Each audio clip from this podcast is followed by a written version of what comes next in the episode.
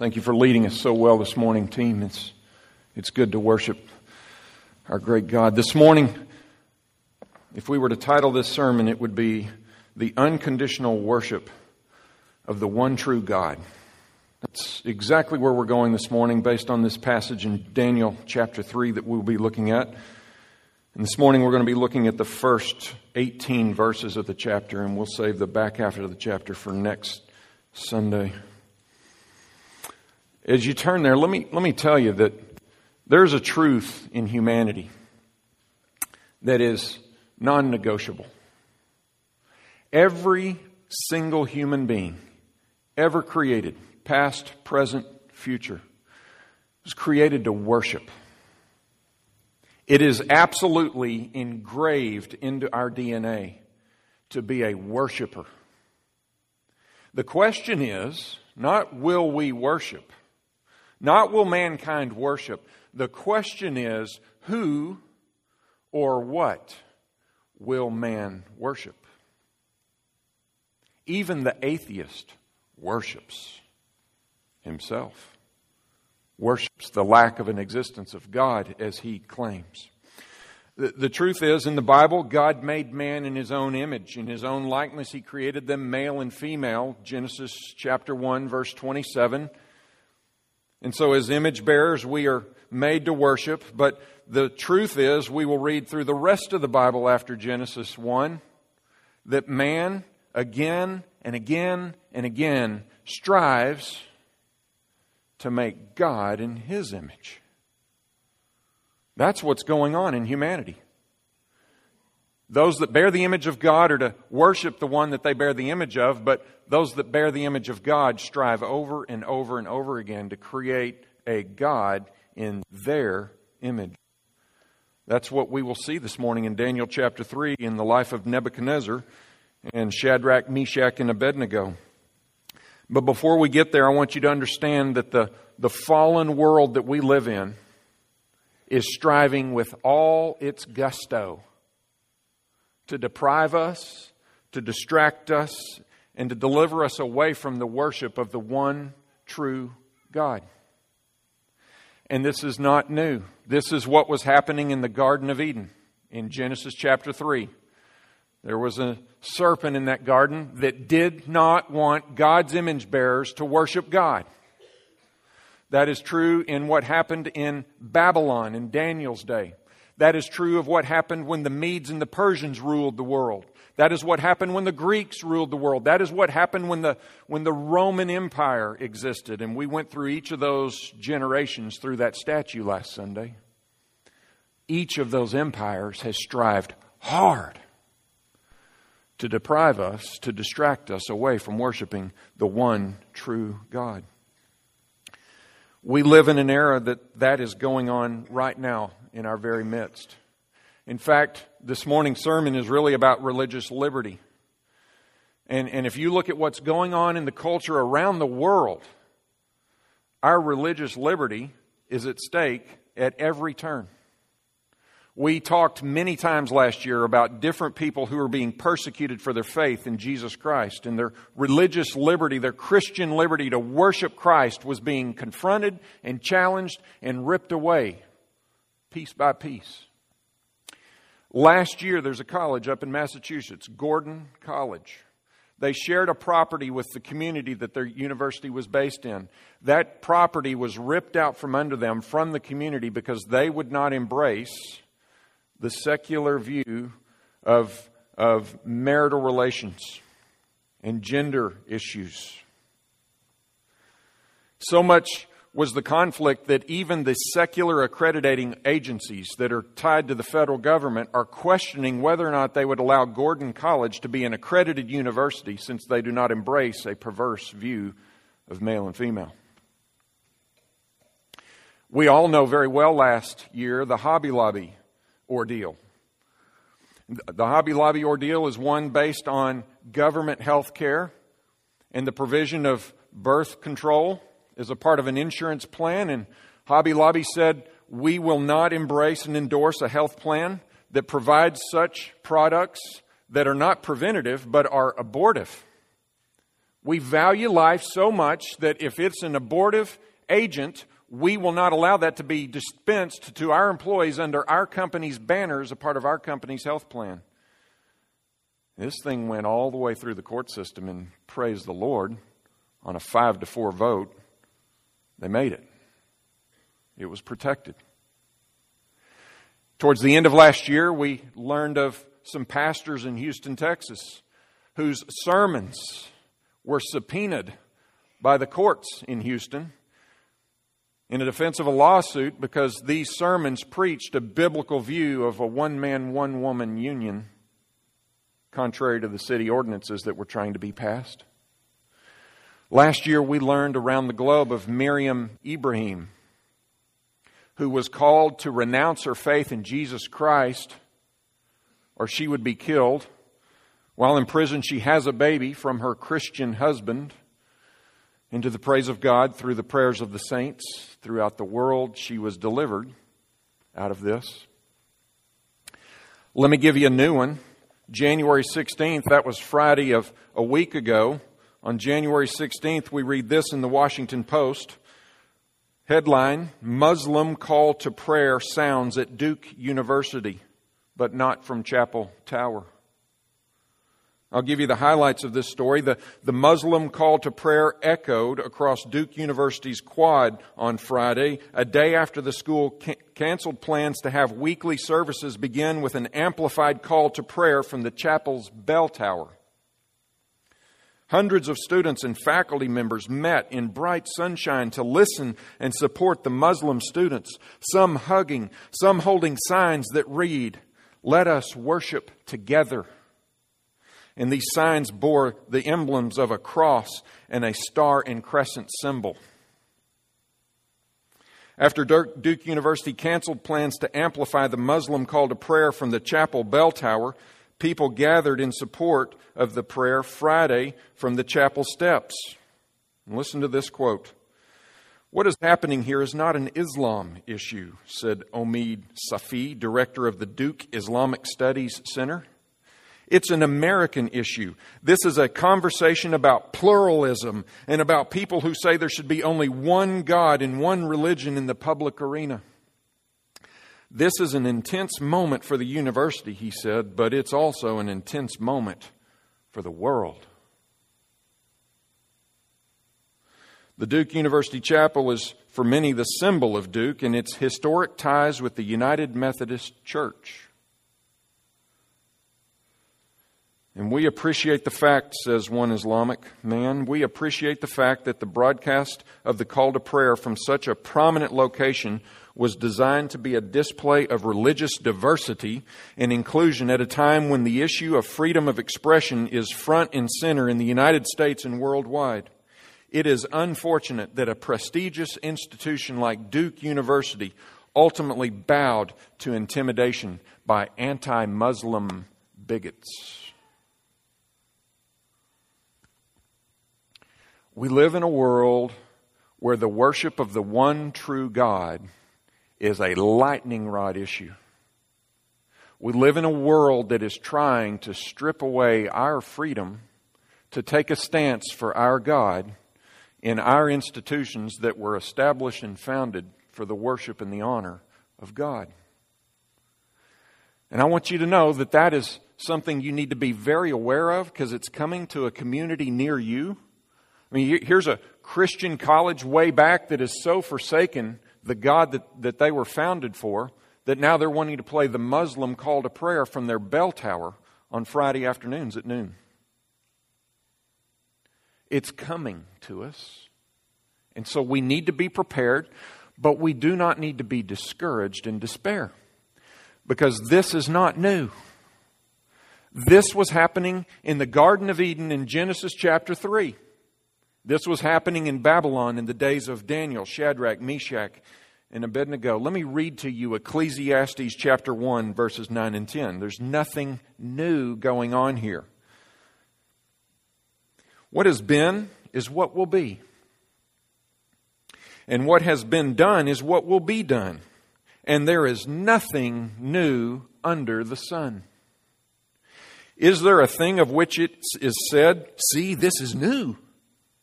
It has already been in the ages before us. So we live in a world that is hostile to its creator. And we are people of the creator, and so it will be hostile to us. And we must not be discouraged. We must be challenged and encouraged by the testimony of three faithful Hebrew men that we'll read about here in just a moment. Because this issue that is before us is exactly what Daniel chapter 3 is about. Turn with me to Daniel 3 and let's read the first eight verses or so, eight, seven verses. Here's what Daniel writes King Nebuchadnezzar made an image of gold whose height was 60 cubits and its breadth six cubits. He set it up on the plain of Dura in the province of Babylon. Then King Nebuchadnezzar sent to gather the satraps, the prefects, and the governors, the counselors, the treasurers, the justices, the magistrates, and all the officials of the provinces to come to the dedication of the image that King Nebuchadnezzar had set up. And you need to know that Daniel had appointed Shadrach, Meshach, and Abednego to be some of these leaders of these provinces. Verse 3. Then the satraps, the prefects, and the governors, the counselors, the treasurers, the justices, the magistrates, and all the officials of the provinces gathered for the dedication of the image that King Nebuchadnezzar had set up. And they stood before the image that Nebuchadnezzar had set up. And the herald proclaimed aloud, You are commanded, O peoples, nations, and languages, that when you hear the sound of the horn, pipe, lyre, trigon, harp, bagpipe, and every kind of music, you are to fall down and worship the golden image that King Nebuchadnezzar has set up. And whoever does not fall down and worship shall immediately be cast into a burning fiery furnace. Therefore, as soon as all the prophet, all the peoples heard the sound of the horn, pipe, lyre, trigon, harp, bagpipe, and every kind of music, all the peoples nations, and languages fell down and worshiped the golden image that King Nebuchadnezzar had set up. So Nebuchadnezzar has established, has built an image. Some say it's a statue. We don't know exactly what it was, but I come down on a, on a statue set on a big pedestal. Okay? And what we need to understand is what happened right before this is Daniel interprets a dream that Nebuchadnezzar has of a statue that's gold, silver, bronze, and iron. And right out of that dream revelation and that dream interpretation, Nebuchadnezzar goes and builds an image. And this image is massive. Massive. What does it say? 60 cubits, and its breadth, breadth is six cubits. A cubit back in that day was from a man's elbow to the tip of his finger. Not real precise because different men had different size of, of limbs, but that was a cubit. So this image was probably 90 feet tall by 9 feet wide. Massive, nine story building in height. And he builds this image, and it would seem that he's intent to expand his era of gold that he learned about in the dream from Daniel previous to this account. And it's not just going to be the head of an image, it's going to be a 90 foot tall image, so he might have designs that his Babylonian empire would exceed the span of time that God assigned to it in the dream.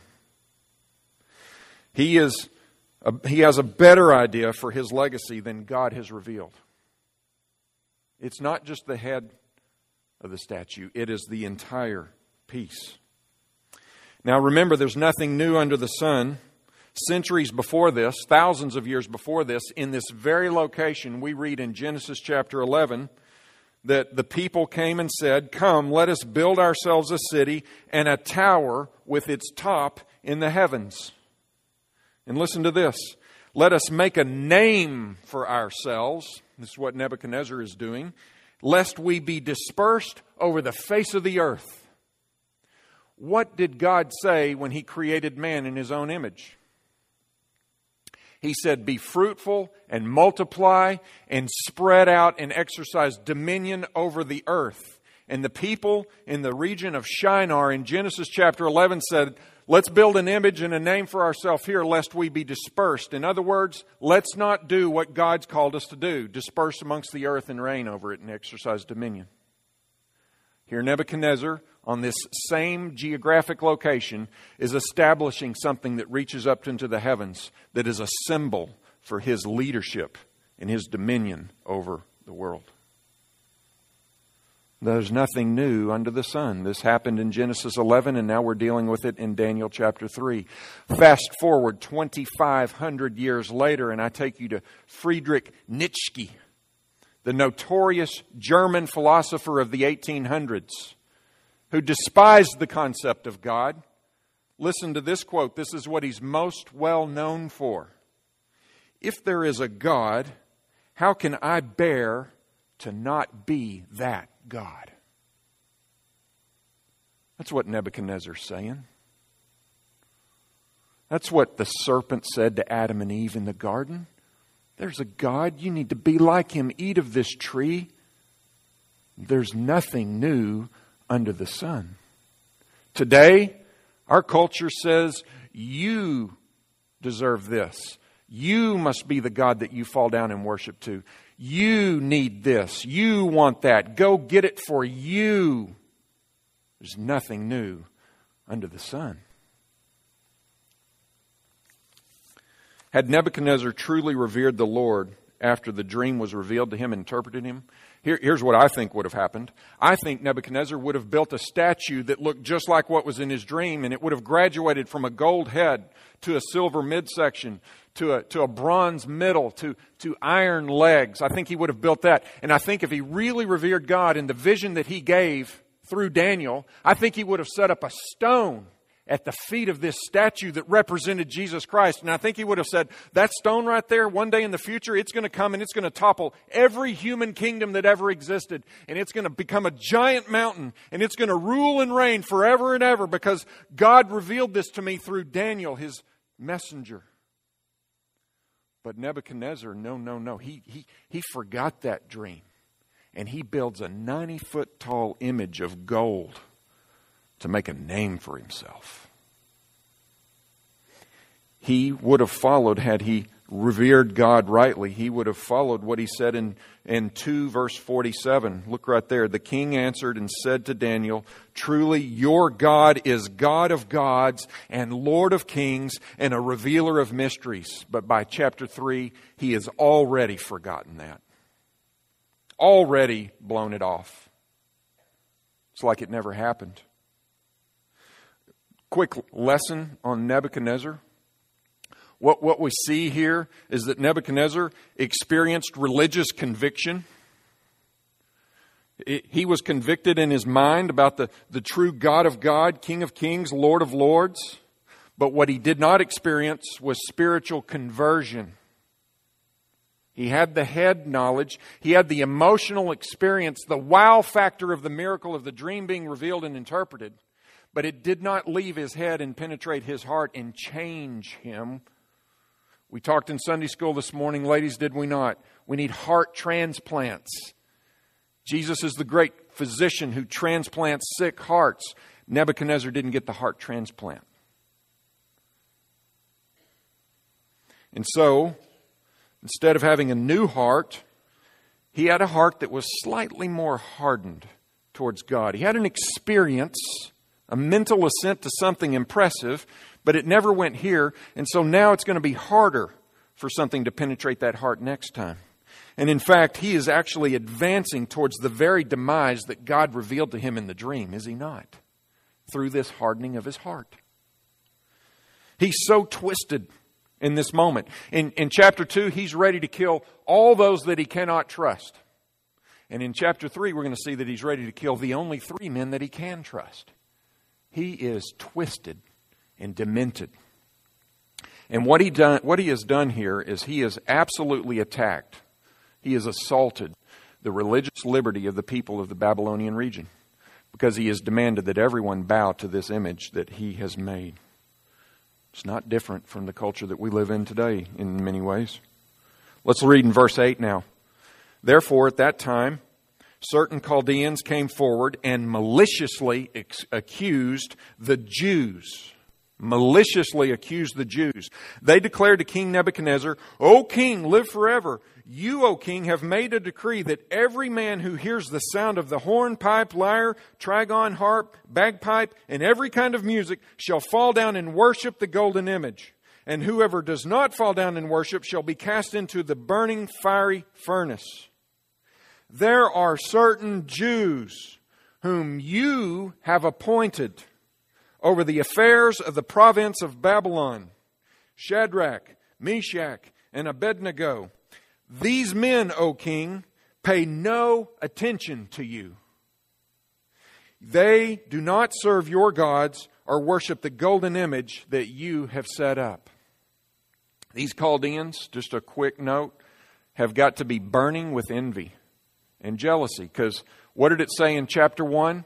After these guys ate vegetables and no meat, they were stronger, they were stouter, and they were able to tell uh, dreams and interpret to the degree of 10 times better than any of the magicians and sorcerers and enchanters and Chaldeans in the land of Babylon. 10 times better.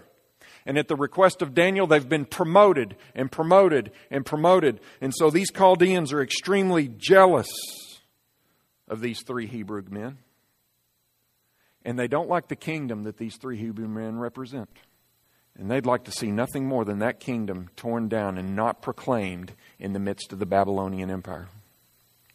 Verse 13, we read this Then Nebuchadnezzar, in furious rage, commanded that Shadrach, Meshach, and Abednego be brought.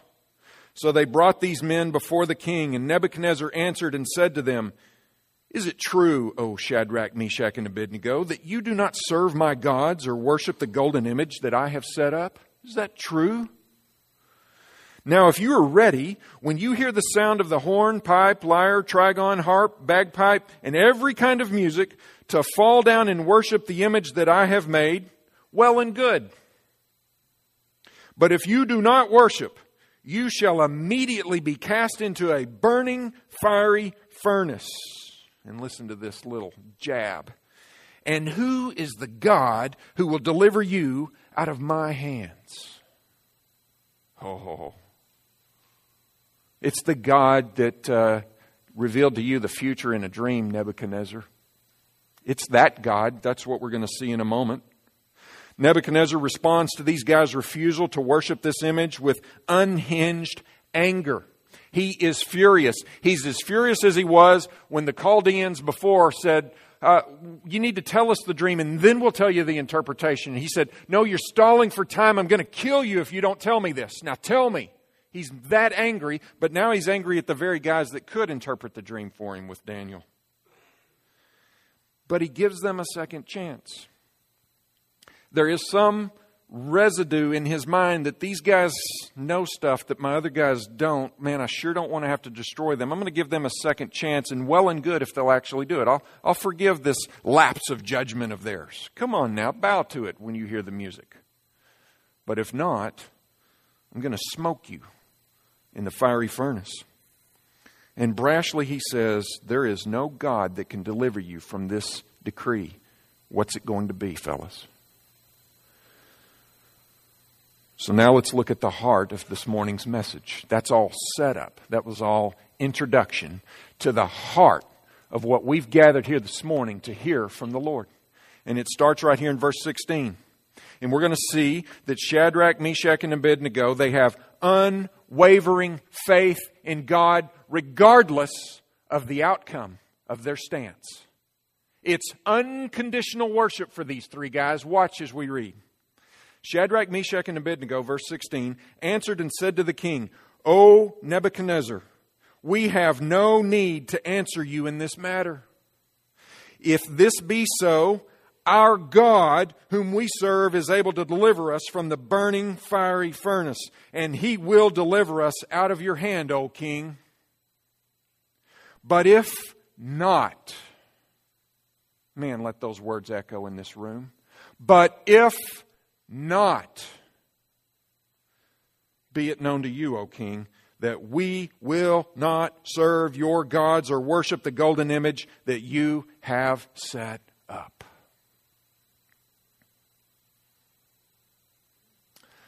Man, upon reading this, do you not want to stand up and jeer?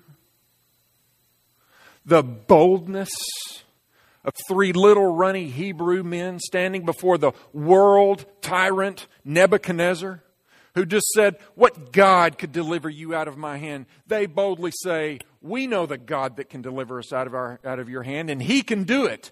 But if not, so be it. We still will not bow and dishonor Him by worshiping your false God. The church in 2015 around the globe is desperate for Christians like this.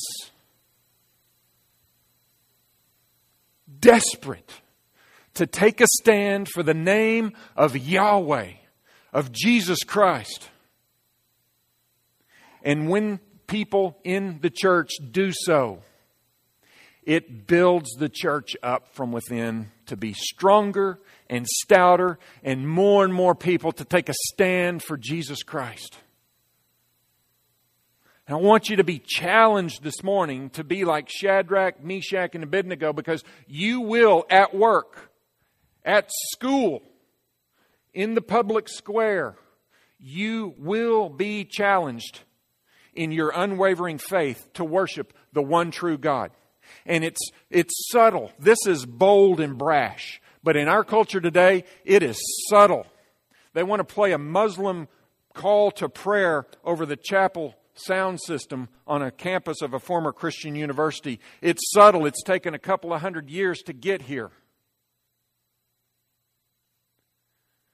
And even in the subtle attempts to get us to bow to the perverse ways of this culture and to the false gods of this world, in those subtle moments, we need to understand it really isn't that subtle. It is bold and brazen challenges to our worship of the one true God.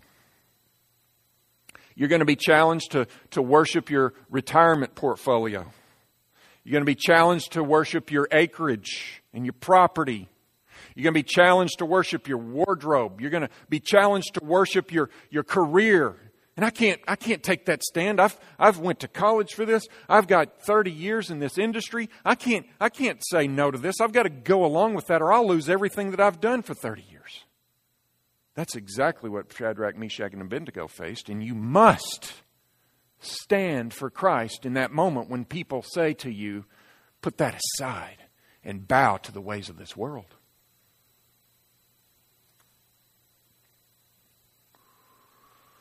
These men have unwavering faith regardless of the outcome of their stance.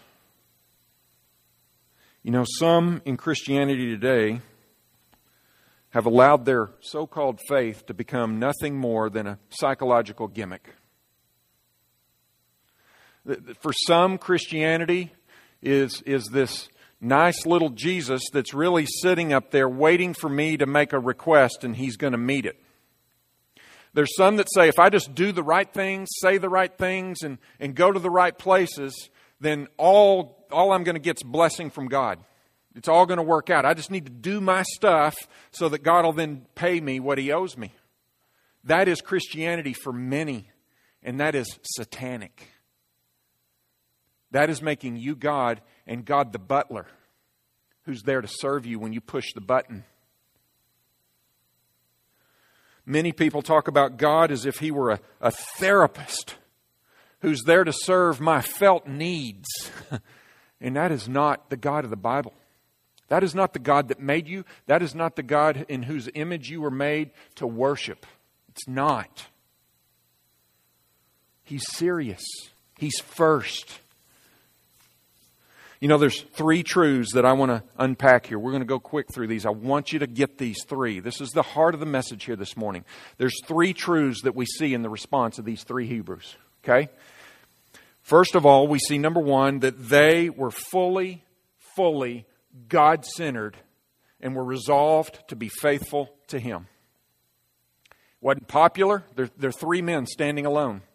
Instantly, we don't know where Daniel is in this moment. We're just getting a focus in on these three guys, but they're resolved to be faithful even if they stand alone. They say, quote, we will not serve your gods and we will not worship the golden image that you have set up.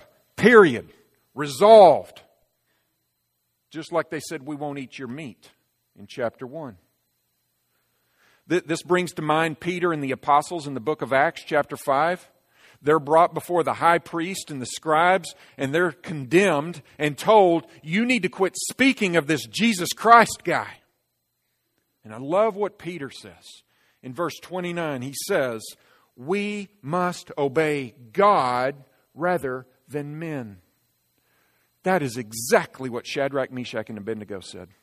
Nebuchadnezzar, we must obey God and not you. Second thing we see they had confidence in the omnipotence of God in all circumstances. They did not have a moment where they wondered if God was there. They boldly proclaim that our God can deliver us from this fiery furnace. You know, it's one thing to have a general conviction of the omnipotence of God. And I think any one of us could give mental assent to that at any moment. But it is an altogether different thing to live it out. And we live it out when we are in the most trying circumstances. When we're being squeezed, something's going to come out of us. And what's got to come out of us, Christian, is an unrelenting, totally sold out assurance that God is omnipotent in this situation. He is omniscient in this situation. He is even omnipresent. He is here with me right now. There is no mystery to Him, and He can deliver me from this trial. Period. No doubt about it. Do you have that kind of steel in your spine to where you will stand upright in the face of the most audacious challenges to your faith in the living God? Get it. Get it. Get it here. Get it with us. Have us walk through these challenges with you so that we hold you upright, so that you stand in the face of the challenges that come to your faith in Jesus Christ. They believe in the end. Remember, these guys know the dream. There's going to be a rock that's going to come, and it's going to topple humanity, and it's going to become a giant mountain, and it's going to be a kingdom whose reign will never end. These three Hebrews know this, and they act and they live out that knowledge. That knowledge went from here to here because their life is in jeopardy. They're in an, un, an impossible circumstance from human perspective, and they say, Our God can deliver us from this we will not do it. But then there's a third thing, and this is massive. The, the, we're at the peak of the mountain of this sermon, but now we're at the pinnacle of the peak, okay? This third point is massive. We've got to get this third point. They were unconditionally submitted to God. Unconditionally submitted to God even if he would not deliver them from this furnace, they would not bow down to Nebuchadnezzar's image. I want you to circle in your Bibles that verse, but if not. It's verse 19, verse 18, the first three words. You've got to circle that in your Bible. That, that, I want you to see that 15 years from now and go, oh, yeah, I remember a sermon on that. Don't know who it was. But I remember a sermon on that. But if not, is who I need to be. Because I don't, I don't worship God with conditions. God is not there. He's not my butler. I push the button and He answers. No, I am God's servant, and He will use me and spend me as He deems appropriate. And I'm going to give you four quick examples, three quick examples uh, of this unwavering, unconditional submission to God. I want to take you, just, just listen to me. You can write this note down. Job chapter 13, verse 15. You need that verse memorized, and it's short. Listen to this. Zophar is one of Job's three friends who comes and peppers Job with all kinds of bad advice and a bad perspective on what his relationship with God is. And in the midst of Job's response to Zophar, he says, Job 13, 15, about God. Ready? Though he slay me, I will hope in him. Do you hear Shadrach, Meshach, and Abednego in that? Though God slay me, if, if he deems it appropriate that I die, I will still, I will still hope in him, come what may be. Are you there? Does that define your relationship with God? Could, could God raise you up to take a stand for His name and it cost you in this world? And are you willing to say, though He slay me, I will still hope in Him? Could God call you to the workplace to take a stand for Him and to not bow down? Hobby Lobby's an example of this. Hobby Lobby was going to go out of business, right? They were going to fold up and they were not going to give in to this stance for the human life that God's created. They were willing to shut their business down. I think Hobby Lobby said, though he shut us down, we will hope in him. You see it? You could go to work, you could go to school, teenagers, and somebody could say subtly, disown God and bow down to this issue of the world, and you can say, though it cost me my reputation, I will hope in him by taking this stand that He's called me to take. It may cost you playing time on your basketball team.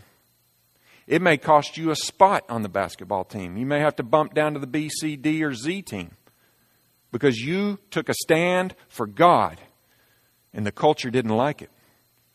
Though he slay me, I will hope in him. There's another guy that lived this out. His name's Paul. I want you to listen to Philippians chapter 1, starting in verse 12. He says this I want you to know, brothers, that, that what has happened to me has really served to advance the gospel, so that it has become known throughout the whole imperial, imperial guard and to all the rest that my imprisonment is for Christ. I've not renounced him. I've not quit preaching him. I've continued, and it's landed me in prison. Though he slay me, I will hope in him. Though he imprison me, I will hope in him. And most of the brothers, having become confident in the Lord by my imprisonment, are much more bold to speak the word without fear. And then in verse 20, it is my eager expectation and hope that I will not be at all ashamed, but that with full courage, now as always, Christ will be honored in my body, whether by life or by death. Though he slay me, I will hope in him. For to me, to live is Christ, but to die is gain. That's the language of Shadrach, Meshach, and Abednego. That needs to be your vocabulary. That needs to be what comes out of you when you are squeezed in our culture to disown God. To live is Christ, but to die is gain. To lose this job is gain. To lose this reputation is gain. To lose this fortune is gain. I'm okay with it. God's will be done. And ah, oh, God's will be done. Let's go to the third example. Jesus taught us in the Sermon on the Mount in Matthew chapter 6, verse 15, to pray like this Thy will be done on earth as it is in heaven. Right? Have that echoing in your ears. And now we go to Jesus in Matthew 26, starting in 36, and it reads like this Then Jesus went with them to a place called Gethsemane. And he said to his disciples, Sit here while I go over there to pray. And taking with him Peter and the two sons of Zebedee, he began to be sorrowful and troubled. Sorrowful and troubled. And then he said to them, My soul is very sorrowful, even to death. Remain here and watch with me. And going a little further, he fell on his face and he prayed, saying, He prayed, saying, My Father, if it be possible, let this cup pass from me. Nevertheless, not as I will, but as you will. That's exactly what Shadrach, Meshach, and Abednego said. Our God can deliver us if it be His will, but if not, thy will be done. God's glory is the sole objective of these three Hebrews.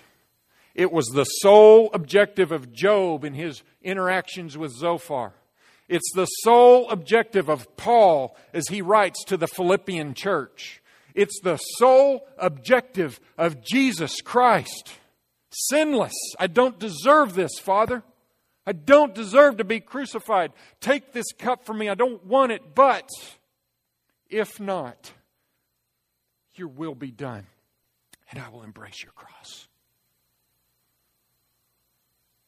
Learn. I've given you six people Shadrach, Meshach, and Abednego, Job, Paul, and Jesus. Learn from this message. This is how you and I are to live in this world. God can deliver us, but if not, we will still pursue and honor and revere Him, no matter what it costs us, even our life, much less our reputation or our income or our security or our health. They wanted to glorify God in their bodies, no matter the outcome, whether it be life or death. They, they did not view God as a debtor. God, I'll take a stand for you, but you got to deliver me from this. God, I'm going to take this stand so that people will say, man, he got delivered. He, he went through that unscathed. There must be a great God. That might be a way God wants to work, but, but it might be that God wants you martyred in your reputation, in your finances, with your life. He may want you martyred so that people would say, wow, that guy was serious about God. Is there an eternity? He believes so. What's he doing now? If what he says is right, he's got it made. Wonder if I ought to consider this God.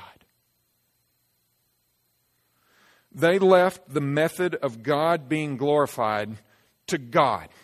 It is God's determination for how God will get glory. And sometimes God says, I want glory through a death of a faithful follower. God said, I want glory from a Job, the most righteous man on the planet, so I'm going to let him be struck and afflicted because I want glory from him through him. God said, I want glory from three Hebrews in Babylon. So I'm going to allow them to be threatened with their life with a fiery furnace. I want to be glorified in this, so I'm going to allow this to happen. God said, I want Paul imprisoned because I'm going to get glory by him proclaiming the gospel come hell or high water. And God said, I want glory through my innocent son dying a horrific death on a cross. That's how I will get most glory. And that is the most glorious thing that's ever happened in the name of God, by the way. Second to it is when we profess faith and belief in that act on that cross in our place. The object of glory is the one who will determine the method of glory. And when you truly are a follower of God through His Son, Jesus Christ, you will say to Him, You determine what will be most glorious for you, and sign me up for that. I want that, God. Not my will to be done, but yours. So, this is our calling today. Straight up, what happened in, in these three Hebrews' lives 2,600 years ago?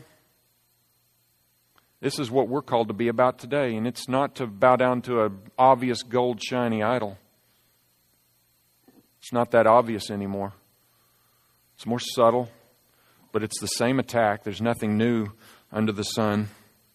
And we are a people that must say, God will deliver me, but if not, so be it.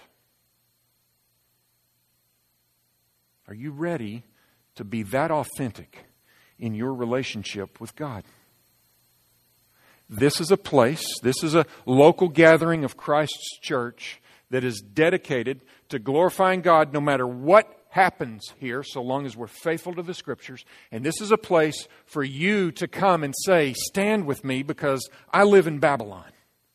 And I don't want to bow down to the images of this culture. I want to bow down always and forevermore to the God of gods, the King of kings. Will you help me do that? And that's why we're here this morning.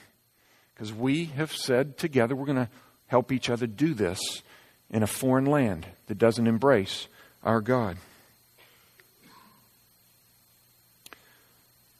How did they get here? Their earlier faith in smaller things enabled them to have a big, bold faith in bigger things. And as we together live out our faithfulness to Christ in the little things, those are preparatory for us to stand in the face of possibly horrific things that wait for us in the future. I pray that we be delivered from such. I'm not guaranteeing that they're coming, but all indicators are we've got suffering waiting for us in one way or another. We've got challenges and temptations to disown God.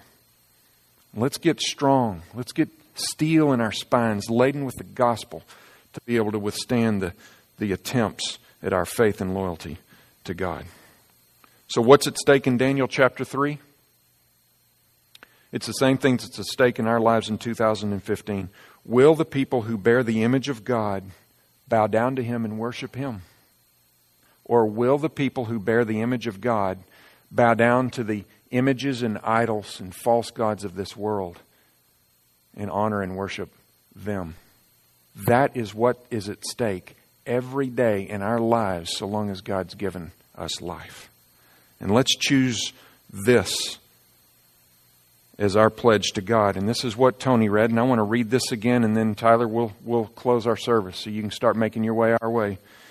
Let, let's be people that are like what Tony read out of Psalm 115.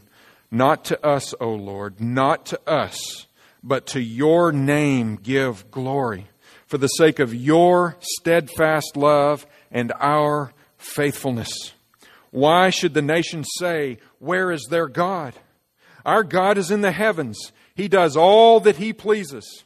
Their idols are silver and gold, the work of human hands. They have mouths but do not speak, eyes but do not see. They have ears but do not hear, noses but do not smell.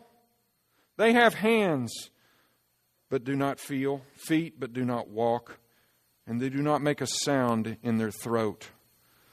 Those who make them become like them, so do all who trust in them. Let's pray. Father, it is our prayer, not to us, O Lord, not to us, but to your name give glory for the sake of your steadfast love and for the sake of our faithfulness. You are the God in the heavens, and you do all that you please. May we be a people that say, but if not, to God be the glory, no matter what our circumstances and what our outcomes may be. And I do certainly pray this for the glory of your name and faithfulness to your Son, Jesus Christ, our Savior. Amen.